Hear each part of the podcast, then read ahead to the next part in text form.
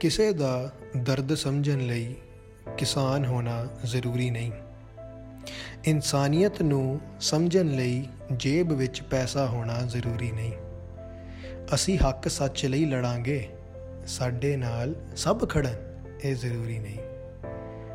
ਅੱਗ ਹਜੇ ਗਵੰਡੀ ਦੇ ਲੱਗੀ ਹੈ, ਤੁਹਾਡਾ ਬੁਝਾਉਣਾ ਕੋਈ ਜ਼ਰੂਰੀ ਨਹੀਂ। ਬਿਨਾ ਤੁਹਾਡੇ 6 ਮਹੀਨੇ ਕੱਢੇ ਨੇ, ਅੱਜ ਤੁਸੀਂ ਸਾਡੇ ਲਈ ਰੋਸ ਮਨਾਓ, ਇਹ ਜ਼ਰੂਰੀ ਨਹੀਂ। ਫਿਰ ਜ਼ਰੂਰੀ ਕੀ ਹੈ? ਜ਼ਰੂਰੀ ਹੈ ਕਿ ਤੁਸੀਂ ਮਹਾਮਾਰੀ ਵਿੱਚ ਆਪਣਾ ਖਿਆਲ ਰੱਖੋ। ਬੇਸ਼ੱਕ ਏਸੀ ਵਿੱਚ ਬਹਿ ਕੇ ਆਪਣੇ WhatsApp ਤੇ ਚਾਰ ਨਵੇਂ ਦੋਸਤਾਂ ਨੂੰ ਕਿਸਾਨ ਭਰਾਵਾਂ ਦਾ ਹਾਲ ਦੱਸੋ। ਕਿਸਾਨ ਭਰਾਵਾਂ ਦਾ ਹਾਲ ਦੱਸੋ। ਕਿਸਾਨ ਮਜ਼ਦੂਰ ਏਕਤਾ, ਜ਼ਿੰਦਾਬਾਦ।